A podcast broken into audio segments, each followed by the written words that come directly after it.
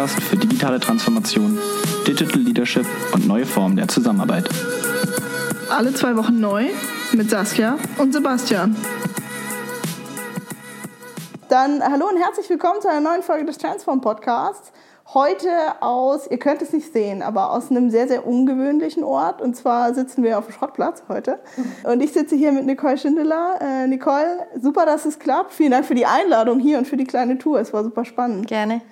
Wir wollen heute sprechen über Frauen in Führungspositionen und vor allen Dingen Frauen in Führung in der Männerdomäne. Warum ist da Nicole der perfekte Gast? Ähm, und zwar, Nicole, du hast 2014 äh, mit 27 Jahren den Schrottplatz bzw. Autoservice von deinem Papa übernommen und wolltest eigentlich mal was ganz anderes machen. Und seitdem leitest du aber hier äh, das Geschäft, hast glaube ich 50, 60 Mitarbeiter? 50. Genau, und ähm, auf Instagram bist du als Schrottplatzprinzessin unterwegs. Auch sehr cool, guck gerne mal vorbei. Nicole, so viel, aber vielleicht du kannst dich viel, viel besser vorstellen als ich. Erzähl doch mal, äh, wie bist du zu dem geworden, der du heute bist? Ähm, ja, hallo erstmal. Ähm, genau, also ich, ich hatte einen ganz anderen Plan, wie du schon gesagt hast. Ähm, mit 27 oder ich glaube, ich war 26, 2013 ist mein Papa gestorben. Ähm, relativ überraschend. Also das heißt, es war tatsächlich ein riesen, riesen Schock damals und dann eben eigentlich der zweite Schock, der gleich hinterher zog, war eben, oh mein Gott, was machen wir mit der Firma? Witzigerweise hat keiner wirklich geglaubt, dass es eine Option und wäre, dass ich die Firma übernehme oder ich da auch nur eine Sekunde dran gedacht hätte. Für mich war es witzigerweise sofort klar. Natürlich hat man am Anfang erstmal andere Dinge, um die man sich kümmern muss, vor allem ähm, einfach die psychische Anstrengung, wenn jemand so plötzlich geht. Und ich war halt ein großes Papakind und hatte damals eben Kommunikationsdesign fertig studiert, eine kleine Agentur gegründet auch und sag mal so war im kreativen Bereich unterwegs und hatte nichts mit irgendwelchen harten Fakten, Zahlen, juristischen Geschichten und so weiter zu tun und hatte eher mit kreativen Köpfen zu tun als ähm, die, die mir da begegnet sind dann. Und ja, irgendwie, ich hatte, hätte natürlich eine Option gehabt, das nicht zu machen, aber irgendwie für mich gab es die nicht. Ich glaube auch, dass es am Anfang eher eine Trauerbewältigung war, mhm. was ich erst sehr viel später herausgefunden habe und dann gemerkt habe, dass es viel zu anstrengend ist, das für meinen toten Papa zu machen und habe irgendwann angefangen, das für mich zu machen, ähm, was aber echt lange gedauert hat. Also ich bin jetzt 33 und mache das jetzt seit fünf, sechs Jahren und genau, und so bin ich da reingerutscht und ja, so, das zur kleinen Vorgeschichte. Also es ist ja wirklich auf der einen Seite ein sehr, sehr trauriger Ausgangspunkt eigentlich. Aber ich finde es irgendwie spannend, dass du sagst, irgendwie hat es sich für dich selber gar nicht angefühlt, als gäbe es eine andere Option? Hast du Geschwister? Habt ihr das irgendwie oder bist du Einzelkind? Ähm, ich habe äh, Geschwister, die haben allerdings ähm, keinerlei Interesse gezeigt an der Firma und die sind, also die haben überhaupt gar nichts mit dem Ganzen zu tun. Ich glaube, ausgehend davon, dass die Firma, als ich sie übernommen habe, in keinem guten Zustand war, mhm. sowohl finanziell als auch ähm, personell. Wir hatten damals 40 Mitarbeiter und ähm, eine sehr andere Führungsebene, sage ich jetzt mal. Und da habe ich mich ein bisschen durchkämpfen müssen, um dahin zu kommen, wo ich ähm, hingekommen bin.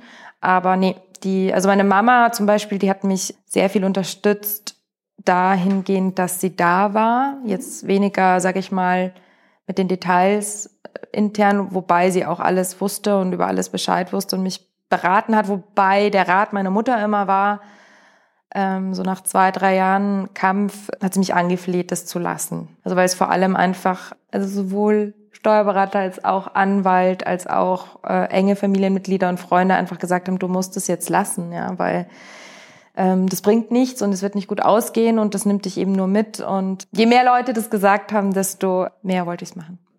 Ich glaube, das ist ja mal, das, das kann immer in zwei Richtungen gehen. Ne? Auf der einen Seite ist es natürlich schon, wenn so ein enges Umfeld und dann aber auch Menschen, die natürlich nochmal anders auf so ein Unternehmen gucken, ne? wie ein Anwalt oder ein Steuerberater, sagen, oh, hör mal zu, ne? dann würden so, so faktengetriebene Menschen, glaube ich, sagen, ja gut, okay, I've tried, vielleicht hat es nicht funktioniert. Ne? Umso spannender und eigentlich auch schöner finde ich, dass du gesagt hast, nee, dann beiß ich mich da durch und dass dieses Aufgeben nicht so richtig eine Option war. Ja, viele haben dann gesagt oder sagen heute noch, wow, bist du mutig? Meine Antwort ist dann immer, naja, ich weiß nicht, ich glaube, dass ich damals mit 26, 27, ich weiß nicht, ob das viel mit Mut zu tun gehabt hat, eher Naivität. Das, ich, ich bin ja, also ich sag mal so, ich bin sehr straight und sehr ehrlich und ähm, ich glaube auch, dass das der einzige Weg ist, um, ähm, um da irgendwie weiterzukommen. Vor allem, wenn ich jetzt meine Geschichte erzähle für andere Frauen, da draußen, die in irgendeiner Art von Führungsposition sind, dann muss ich da einfach ehrlich sein. Also man geht ja da oft rein in so eine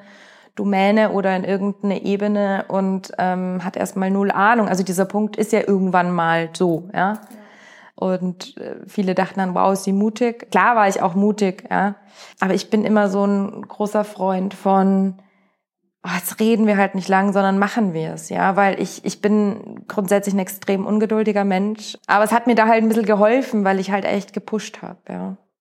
Ja, und ich finde es wichtig, was du sagst, weil rückblicken kannst du dich jetzt natürlich hinstellen und sagen, ne, also einfach, ich hatte, Fehler, genau, so, und ich hatte genau diesen entrepreneurial Spirit und ich wollte das unbedingt und ich war super mutig und deswegen ist das, glaube ich, A, schon mal eine wichtige Message zu sagen, wir müssen nicht auch als Frauen im Nachhinein so tun, als wäre alles von Anfang an perfekt gewesen, als wäre das die super Success Story, auch wenn es sie am Ende des Tages ist. Ja. Nichtsdestotrotz gibt es ja Höhen und Tiefen. Und ich glaube, dass wir als Frauen, wenn wir da off offener drüber sprechen würden, auch viel mehr profitieren würden von wirklich den Geschichten der anderen und nicht nur die, die Success Stories. Total. Also ich glaube halt auch einfach, da sind wir dann gleich wieder beim Thema Emotionen. Und ich habe am Anfang versucht, meine Emotionen zurückzuhalten, beziehungsweise ich habe versucht zu agieren wie ein Mann. Also heißt, ähm, ich meine, diese Story, Frau am Schrottplatz und auch noch jung und auch noch blond, ja, das war ja am Anfang so, also ich wurde ja nur belächelt. Ich glaube auch, dass erstmal viele Frauen grundsätzlich als Basis belächelt werden. Und dann versucht man, also ich habe halt dann sozusagen, ich habe versucht ganz extrem meine Weiblichkeit zurückzuschrauben. Also heißt, so zu tun, als wäre ich ein Mann. Hab dann irgendwann gemerkt, also vor allem mit so Sprüchen wie, du darfst keine Emotionen in der Firma zeigen, du darfst keine Gefühle reinbringen in die Verhandlung. Und ich bin da halt, ich habe irgendwann festgestellt, es bringt mir überhaupt nichts und es ist völlig unauthentisch, wenn ich so tue, als wäre ich ein Mann. Ich bin kein Mann. Und irgendwann habe ich gemerkt, dass der Grund, warum es die Firma noch gibt und ich zehn Arbeitsplätze mehr geschaffen habe, also jetzt 50, und so viel geschafft habe, lag an meinen Emotionen. Hätte ich sie nicht gehabt, gäbe es die Firma nicht mehr.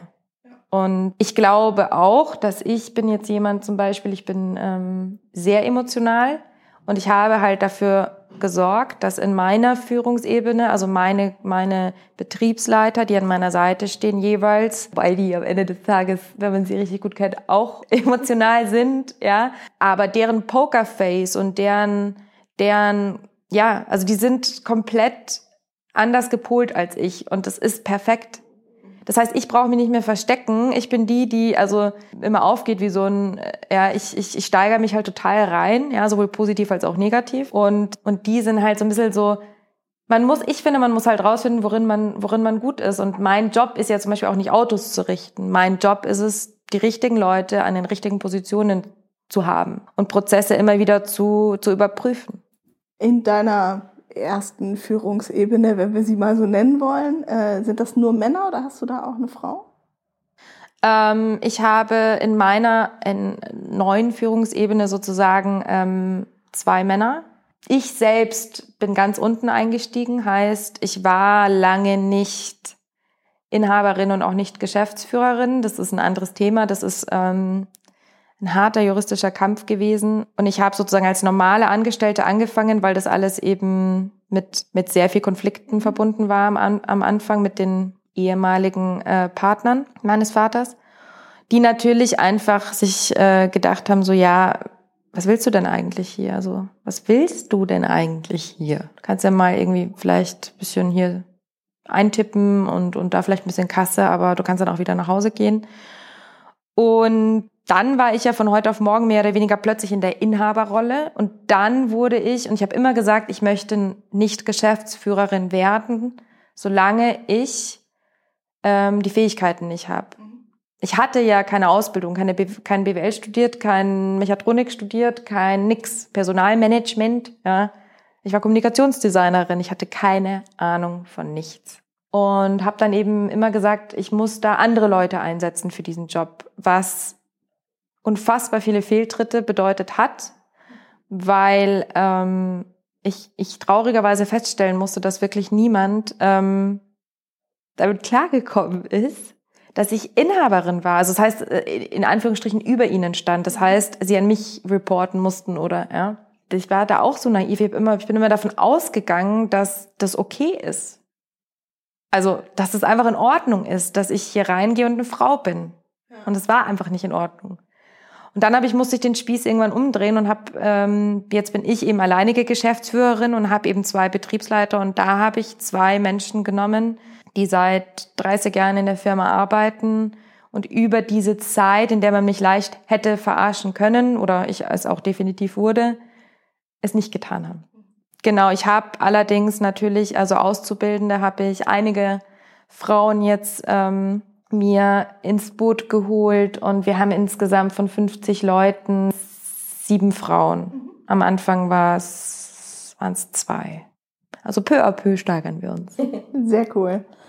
Jetzt finde ich das ja total interessant, dass du gesagt hast, naja, also rechtliche Situation mal zur Seite geschoben, aber du hast hier im Endeffekt als Angestellte angefangen und irgendwann kam dann dieser Tag, mhm. wo quasi der Schlüssel und das Ganze hier dir gehört hat. Mhm. Wie, also was ist das auch für ein Gefühl, wenn man auf einmal, also wie lang war der Zeitraum, ähm, bis du quasi die Schlüssel in der Hand hattest? Also zur Geschäftsführerin hat's gedauert ungefähr drei bis vier Jahre, Inhaberin eineinhalb Jahre, also von dem Tod von meinem Papa aus. Also man denkt ja immer, oder beziehungsweise man, man versucht ja auszustrahlen, dass man absolut überzeugt ist davon, dass es der richtige Weg ist oder dass man das Richtige tut. Und man sollte es zumindest versuchen auszustrahlen. Ja? Und das habe ich, glaube ich, auch geschafft. Allerdings, ähm, es war also ich war, glaube ich, komplett erfüllt von, von sehr viel Angst und Demut, weil wenn man von außen drauf schaut, ähm, denkt man sich, ja, so schwer kann das ja nicht sein. Und ähm, am Ende merkt man, dass 50 Mitarbeiter und die Schrottbranche, also die, die Recyclingbranche und, und, und, und, und, dass das, das, das, ich hüpfe ja auch von Rolle zu Rolle. Also ich habe auch gemerkt, okay, ich bin jetzt, ich, ich hocke jetzt nicht in dem Büro, ich habe mich nicht einfach in den Sessel von meinem Papa gesessen. Ich glaube, ich war da nie gesessen, ja. Ich war nur hier immer unterwegs auf dem Hof. Man ist Psychologin. In erster Linie, finde ich. Ähm, man ist Psychologin. Man, man ist plötzlich, sitzt beim Anwalt, dann beim Steuerberater, dann sitzt man bei irgendwelchen Partnern, bei, bei Verhandlungen. Das ist ein bisschen schizophren manchmal sogar. Also wenn ich dann irgendwie vor einem Gespräch mit einem Mitarbeiter und es ist ein Familienunternehmen, ähm, wo es um whatever, die Probleme mit seiner Frau oder seiner Tochter geht oder irgendjemand gestorben ist oder keine Ahnung, hin zu einer Verhandlung mit ja, knallharten Zahlen, das ist schon, da geht man dann schon recht müde manchmal nach Hause, wenn man sehr ausgesaugt wurde. Ja. Hast du dir irgendwie Gedanken gemacht und gesagt, okay, wenn der Tag kommt, wo ich das Ding hier leite, wie führe ich? Also, ja. war mal mit 27, ähm, selbst mit 30, ne? Man, man studiert, man macht, aber man hat ja in der Regel wenig Führungsverantwortung in so jungen Jahren. Ne? Man hat vielleicht ein paar Vorbilder, wie man führen möchte, aber eigentlich hat man noch keine Ahnung von Führung. Also wie, wie bist du da rangegangen? Ja, so ein bisschen Learning by Doing, also und ähm, Fehler machen. Ich habe so viele Fehler gemacht ähm, in meiner in meiner Laufbahn und mit bestimmten Dingen und äh, ich bin der Meinung, man kann Fehler machen, solange man daraus lernt ich glaube auch, dass viel, Schick, also jetzt Schicksal ist. Also heißt, ähm, ich habe gelernt, ähm, wenn was Schlechtes passiert ist oder so, dass es immer für irgendwas gut sein muss. Und nur so konnte ich es verkraften. Und ähm, ähnlich auch mit dem Tod von meinem Papa. Also in Anführungsstrichen, ähm, er ist gegangen und ich konnte, also ich hätte ja, sage ich mal, zu Lebzeiten nie das alles entfalten müssen, ja, weil ich wäre immer so behütet gewesen von ihm, ja ich meine, wenn ich mir aussuchen könnte, ich würde alles geben, dass er noch da ist und ich weiterhin die unbeholfene, naive, ähm, das naive Mädchen gewesen wäre, ja, das, dieses Töchterchen. Aber wenn man muss und keinen Plan B hat, dann versucht man einfach, dass Plan A funktioniert. Ja? Und ich hatte keinerlei Ahnung, nein, ich hatte keinerlei Ahnung. Ich wusste eins, dass ich es in der Art so machen wollte wie mein Papa und der war ein extrem menschlicher Chef, nur besser. also ich habe dann aber auch gemerkt, dass mich das zerreißt. Weil das Verhältnis von Zuckerbrot und Peitsche, das richtig anzuwenden, ist ein Ding der Unmöglichkeit und sich in der Geschichte nicht zu verlieren. Also ich bin eigentlich ein, wie gesagt, ein wahnsinnig sensibler Mensch und musste hier drinnen das total abschalten. Und das muss man können. Also es ist ja, ich, es ist schon immer so ein bisschen ein Schauspiel. Wie ging es dir am Anfang? Also weil ich meine, die Mitarbeiter hier, die da waren, die waren ja dein, dein Papa gewohnt. Du sagst Familienunternehmen. Das ist ja immer ein ganz anderes Level als ein Großkonzern. Ne? Man hat viel mehr persönliche Bindungen, man identifiziert sich an der einen oder anderen Stelle auch viel, viel mehr mit der Firma. Wie war das am Anfang auch aus Mitarbeitersicht? Also hast du das Gefühl, die haben dich auch ein Stück weit mit ihm verglichen? Hast du dich selber vielleicht auch mit ihm verglichen? Weil ich stelle mir das ganz, ganz schwierig vor, wenn man versucht, dann ein Stück weit ja auch so große Schuhe zu füllen. Total. Ähm, absolut. Also meine Mitarbeiter hatten, glaube ich, die waren einfach extrem verunsichert und verwirrt, weil erst er plötzlich gestorben, dann die Zwischenphase sozusagen, bis ich das dann übernommen habe, da waren ja dann auch wieder andere Leute da. Und ich glaube, sie waren einfach total verunsichert und hatten einfach total viel Angst, dass, wie gesagt, dieses blonde Töchterchen daherkommt, noch nie, und ich habe sie sehr verstanden, dass sie mich auch am Anfang nicht wirklich ernst genommen haben oder respektiert haben, weil warum? Also ich komme da dahergelaufen, ja, und ich habe das total verstanden und ich habe dann gesagt, okay, Leute, wir haben jetzt zwei Optionen. Die eine ist, ähm, ihr helft mir, ihr seid, wir sind ein Team. Wir arbeiten nicht mehr in Grüppchen und jeder für sich und äh, stammelt da vor sich hin, sondern wir werden ein Team und ihr helft mir. Und ich werde alles finanziell als auch körperlich und psychisch hier drinnen geben und bis in die Nacht arbeiten, wenn wir so. Option zwei, wir machen das so wie bisher. Jeder dümpelt vor sich hin, bekriegt den anderen und wir sind kein Team. Dann müssen wir uns so in einem halben Jahr halt irgendwie alle einen neuen Job suchen. Und diese zwei Optionen habe ich ihnen gegeben, wohl wissend, dass ich selbst nicht wusste, wie ich es schaffen sollte, ähm, was echt hart war. Genau, und ich habe eben, wie gesagt, immer versucht, in die Fußstapfen meines Papas zu treten. Und ich bin definitiv ähm, in eine Art Coaching gegangen oder nennen wir es Therapie. Und der hat mir dann eben auch geraten, das Ganze ist ja ganz schön und gut und nett, das für den Papa zu machen. Oder so zu machen wie dem, aber das ist ein, ich meine, es ist ja so, so ein bisschen, ähm, wenn jemand stirbt, dann ist er plötzlich der Hero. Bis ich dann gemerkt habe, hey Papa, das mache ich jetzt mal anders. Vielleicht ist es sehr viel besser. Ja. Und er ist und bleibt der Hero, aber man muss irgendwann lernen, seinen individuellen Weg zu finden. Ich glaube auch, also wenn jemand sowas aufbaut und, und so lange dann auch führt und hier so eine große Position hat, dann ist das ganz, ganz viel wert und das wird immer viel wert bleiben. Aber es beginnt dann irgendwann ja auch ein neues Kapitel. Jetzt hast du vorhin schon was angesprochen, was ich ganz interessant finde, nämlich das Thema Männerdomäne. Ähm, jetzt, ich habe mich ja schon schon geoutet so ein bisschen, äh, als wir hier die kleine Führung gemacht haben. Also ich, wenn die die Motorhaube aufmachen, der Motor ist noch da, dann umfasst das ungefähr so mein mein Kfz-Verständnis. Was glaubst du denn oder was war für dich die größte Herausforderung als Frau in dieser Männerdomäne? Also war es dass alle ganz genau wissen, okay, hör mal zu, ich habe keine Ahnung von den Abläufen, ich habe keine Ahnung von ähm, ja, Personal, von Steuer, ich, ich habe einfach keinen Plan. Ich habe mhm. vielleicht auch gar nicht so viel Plan von Autos. Mhm. Ähm, also, oder war es wirklich dieses Akzeptanzthema, hey, hör mal zu, ich bin ähm, jetzt nicht despektierlich gemeint, das kleine blonde Mädchen, das hier um die Ecke kommt. Was, wo glaubst du, war da für dich die größte Herausforderung?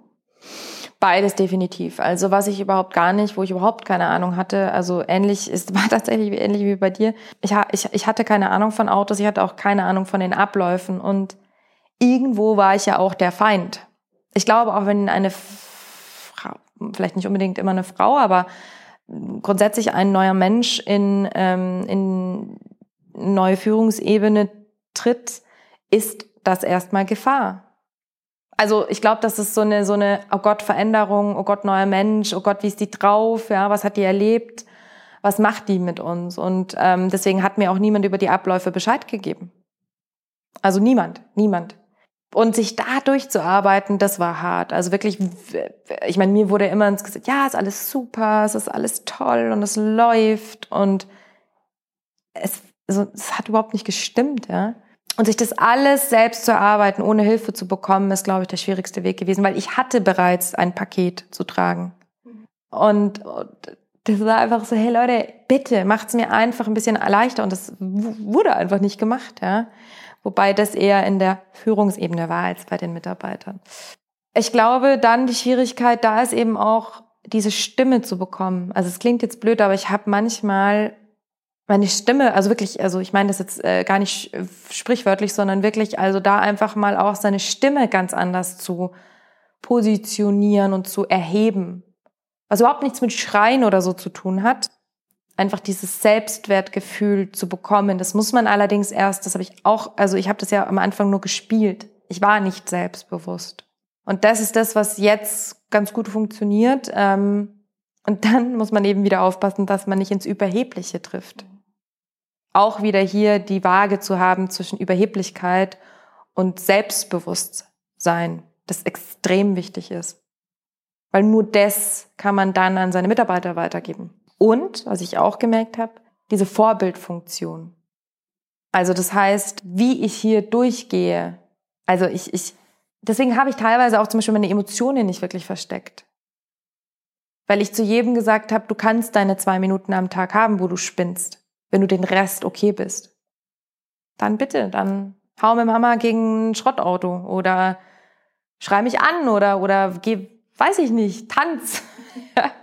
ah, das war so schwierig. Und ich glaube, bei 50 Mitarbeitern, was ja eigentlich, wenn man von einem Konzern ausgeht, super wenig ist natürlich, aber wir als kleiner, kleiner Mittelstand, ist da auch das Schwierigste, mit so vielen verschiedenen Charakteren umzugehen. Heißt, ich habe super viele verschiedene Nationalitäten ich habe Frauen, ich habe Männer. Das ist so interessant und das ist so eine so eine interessante Studie auch gewesen für mich, ja, menschlich gesehen. Ja, ich glaube, ich habe inzwischen eine ganz gute Menschenkenntnis gewonnen. Ja. Warum glaubst du, tun sich Frauen oder viele Frauen in Männerdomänen gerade am Anfang so schwer? Also weil aus allen Ecken ruft ja momentan jeder, wir brauchen mehr Frauen in der IT, wir brauchen mehr Frauen in, in generell in MINT-Berufen, ähm, wir brauchen wieder mehr Frauen in Handwerksberufen. Und trotzdem ist es natürlich immer schwierig, wenn man als Frau in so eine Männerdomäne kommt. Woran glaubst du, liegt das? Gute Frage. Ähm, ich glaube, dass es beidseitig ist. Ähm, ich glaube, dass natürlich auch die Gesellschaft an sich arbeiten muss, an, an an den Vorurteilen, ja. Das geht ja Frauen so, das geht bestimmten Nationen so, bestimmten Hautfarben so.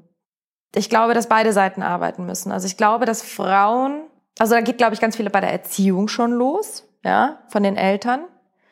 Ähm, die Mädels auf ein gleiches Selbstbewusstseinslevel zu bekommen. Also ich meine, es geht ja schon los mit, ähm, ach, da könnte man ja so viel, ah, bei, man müsste überall dran arbeiten. Also ich meine, es ist ja auch so, wenn eine Frau im Bad steht, ein Mann im Bad steht, ähm, dann geht er da rein, ja, guckt, äh, steht auf, guckt in den Spiegel und sagt, geil.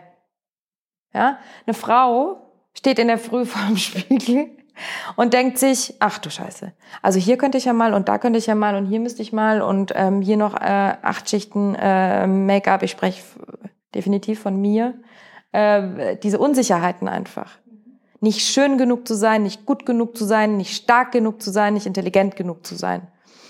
Und da geht es, glaube ich, schon bei der Erziehung los. Ähm, es geht aber auch natürlich bei dem, bei dem grundsätzlichen Willkommenheißen von einer Frau in einem Männerdomin. Ich bin zum Beispiel nicht der Meinung, Frauenquote. Ich, äh, ah, natürlich bin ich der Meinung, dass viel mehr Frauen in bestimmte Positionen gehören, weil ich glaube, aber so wie bei mir, ich bin die Geschäftsführerin, ich habe zwei knallharte Betriebsleiter an meiner Seite. Ich glaube, dass die Kombination sensationell ist. Und es kommt auf die Firma an. Diese Firma hat vielleicht eine Frau gebraucht. Eine, eine, eine Position sollte mit einem Menschen ersetzt werden, der in diese Position passt. Ob das jetzt eine Frau oder, ich meine, es kann ja auch einen Mann geben, der absolut weiblich führt. Und es ist wunderbar. Und genau andersrum. Ich kenne knallharte Frauen. Ich glaube, man sollte sich selbst nicht verstellen. Eine Frau sollte nicht so tun, als wäre sie ein Mann. Das ist ja wirklich für mich auch immer noch super erschreckend, ähm, wenn man sich auch heute noch irgendwelche Führungstrainings anguckt. Es gibt immer noch Führungstrainings, die angeboten werden, die heißen jetzt, ich führen wie ein Mann, aber wenn man ein bisschen zwischen den Zeilen liest, steht das genau da drin. Wo ich mir denke, okay, warum schaffen wir es nicht in Unternehmen, zu sehen, dass Frauen in Führung ganz andere Qualitäten mitbringen, als es Männer teilweise in Führung tun und jeder führt unterschiedlich. Und wir einfach nur gucken müssen, eben wie du es gemacht hast mit deinen Betriebsleitern, wie schaffen wir eine gute Chemie aus dem und wie entsteht am Ende daraus genau die Kombination, die die Mitarbeiter brauchen. Und Respektlevel, also da war ja, ich sag mal so, das war im Grunde der Grund, warum das mit Vorgängern nicht funktioniert hat. Das waren die einzigen Menschen, die warum auch immer mich A so genommen haben, wie ich bin und B mich bis zum Maximum respektiert haben.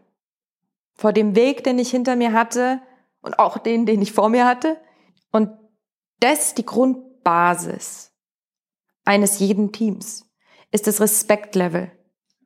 Und du musst dich als Führungsposition, glaube ich, das meinte ich vorhin mit äh, Zuckerbrot und Peitsche, du musst dich als Führungsposition manchmal auf die gleiche Ebene wie, wie deine Teammitglieder begeben, um zu sehen, was machen die durch, wie fühlt sich das an, wie lang dauert das, ähm, whatever. Und dann, und das ist die Kunst, wieder hochsteigen. Hoch ist immer so ein blödes äh, Wort, weil ja, ich meine das rein Hierarchie in einer Firma hoch. Ja? Hochsteigen auf die Ebene und sagen, so passiert es jetzt, so passiert es jetzt. Und das ist dann die Qualität der Führung. Du darfst nicht glauben, du seist etwas Besseres. Du hast nur andere Hebel zur Verfügung. Und das ist, glaube ich, dann wieder diese, diese Überheblichkeit manchmal, warum es nicht funktionieren kann. Oder warum da irgendwelche, und das sind dann halt schon manchmal eben äh, Männer, die, die, ja, ich glaube, dass Frauen da oft in so einer geduckten Haltung reingehen, ähm, wenn man das vielleicht nicht mehr geduckt macht, sondern einfach gleich ebenerdig, dann glaube ich, hat man die gute Mischung. Definitiv. Und wenn wir vor allen Dingen auch weggehen von diesen, also ich mag ja allein schon den Begriff Männerdomäne nicht, weil ja. es suggeriert immer, dass Frauen in einer anderen Position sind in der Branche. Ja. Ne? Also da müssten wir dann schon mal wegkommen, weil dann geht man ja ganz anders vielleicht rein. Eine Sache, die mich wirklich auch noch interessiert, ist, wir haben ja über das Thema Emotionen gesprochen mhm. und also ähm, ich habe da schon ganz, ganz schlimme Sachen gehört. Mir ist es zum Glück äh, nicht, nicht selber noch nie passiert, aber wie wir äh, im Podcast Magdalena Rogel zu Gast hatten, die hat auch gemeint, naja, sie hatte mal einen schlechten Tag und ihr hat jemand gesagt, ja, hast du deine Tage oder was? Ich mir denke, okay, steile These. Ähm. So, aber dieses, dass wenn Frauen emotional sind, dass immer sofort in diese Ecke Zicke, Drama Queen, die hat ihre Tage geschoben wird. Ähm, wie, weil du gesagt hast am Anfang, ne, ich habe versucht, zu sein wie ein Mann. Mhm. Versucht dieses Sensible vielleicht auch komplett irgendwo wegzustellen. Wie hast du das auch ein Stück weit zurückgeschafft? Also gab es irgendwann diesen Aha-Moment, dass okay, so funktioniert das nicht? War das über ein Coaching? Also wie hast du es geschafft, irgendwann zu sagen, ich muss gar kein Mann sein, ganz im Gegenteil? Mmh, ich habe diese Sprüche auch so viel erlebt. Ähm, ja, das ist Wahnsinn, was man da, also was ich hier zu hören bekommen habe, das war wirklich unterirdisch. Ja, ein Teil sicher mit dem Coaching, aber ich glaube, dass es irgendwann ein innerer Prozess war. Also ich glaube, mir ging es irgendwann schlecht genug. Also sowohl psychisch als auch körperlich. Ich glaube, wenn man dann drei Migräneanfälle die Woche hat und gesundheitlich dann schon langsam ist, dann doch bergab geht und psychisch, und man irgendwie nur noch eine, eine, eine funktionierende Hülle ist, ein Körper, der rumläuft, aus dem jegliches Leben genommen wurde, weil er sich so gedreht und, und gewunden hat, äh, ja, so zu sein, wie man erwartet hat. Das war so eine Kombination aus ähm, einfach den engsten Leuten, die dann natürlich auch gesagt haben, du bist du und du bist gut, wie du bist. Ja? Und akzeptiere dich mit deinen Fehlern, mit deinen Ecken, mit deinen Kanten sich selber so zu akzeptieren, wie man ist, das ist eine unfassbare Befreiung, ja. Die ist, das fühlt sich, das ist so atmen. Wow. Und ich hatte viele Jahre nicht geatmet. Also wirklich danke, dass du auch diese Geschichte, die für dich, und das merkt man ja auch in der Art und Weise, wie du über viele Sachen sprichst, noch unfassbar emotional ist. Ja, das kann ich nicht ne? Nein, um Himmels Willen sollst du auch gar nicht. Sollst du ja auch gar nicht. Ähm, das macht, finde ich, wirklich ganz, ganz viel Mut. Also vielen Dank schon mal an der Stelle. Eine letzte Frage habe ich noch. Und zwar, wenn du eine Botschaft an alle Frauen da draußen in Führungspositionen, in Männerdomänen schicken könntest und dir hört wirklich auch jeder zu, was wäre das? Findet den roten Faden, seid individuell und versucht nicht jemand anders zu sein. Egal, ob das gleichgeschlechtlich ist oder wie ein Mann zu sein oder wie eine Frau zu sein oder seid, seid einfach wachsam. Guckt euch an, in welchem, also eine, eine Menschenkenntnis ist ganz wichtig. Ähm, bleibt menschlich egal in welcher Position ihr seid auf dieser Welt. Und bleibt euch selbst und diesem roten Faden, der ist natürlich jetzt nicht so einfach, sondern der muss man schon gucken. Was ist das für eine Firma? Welche Menschen sind da? Wer passt ins Team und wer schwimmt gegen den Strom? Und das meine ich mit rotem Faden. Findet den. Dauert und gebt euch Zeit. Das sagt der ungeduldigste Mensch der Welt. Ähm, für alle Prozesse. Man kann nirgends reingehen und von sich erwarten, ich bin jetzt hier der Oberhammer. Ja? Und das ist so ein bisschen die Message an, an, an da draußen. Und vergesst nicht, dass es eine Welt außerhalb der Arbeit gibt. Und die beinhaltet manchmal einen Spaziergang im Wald, Pasta und Wein.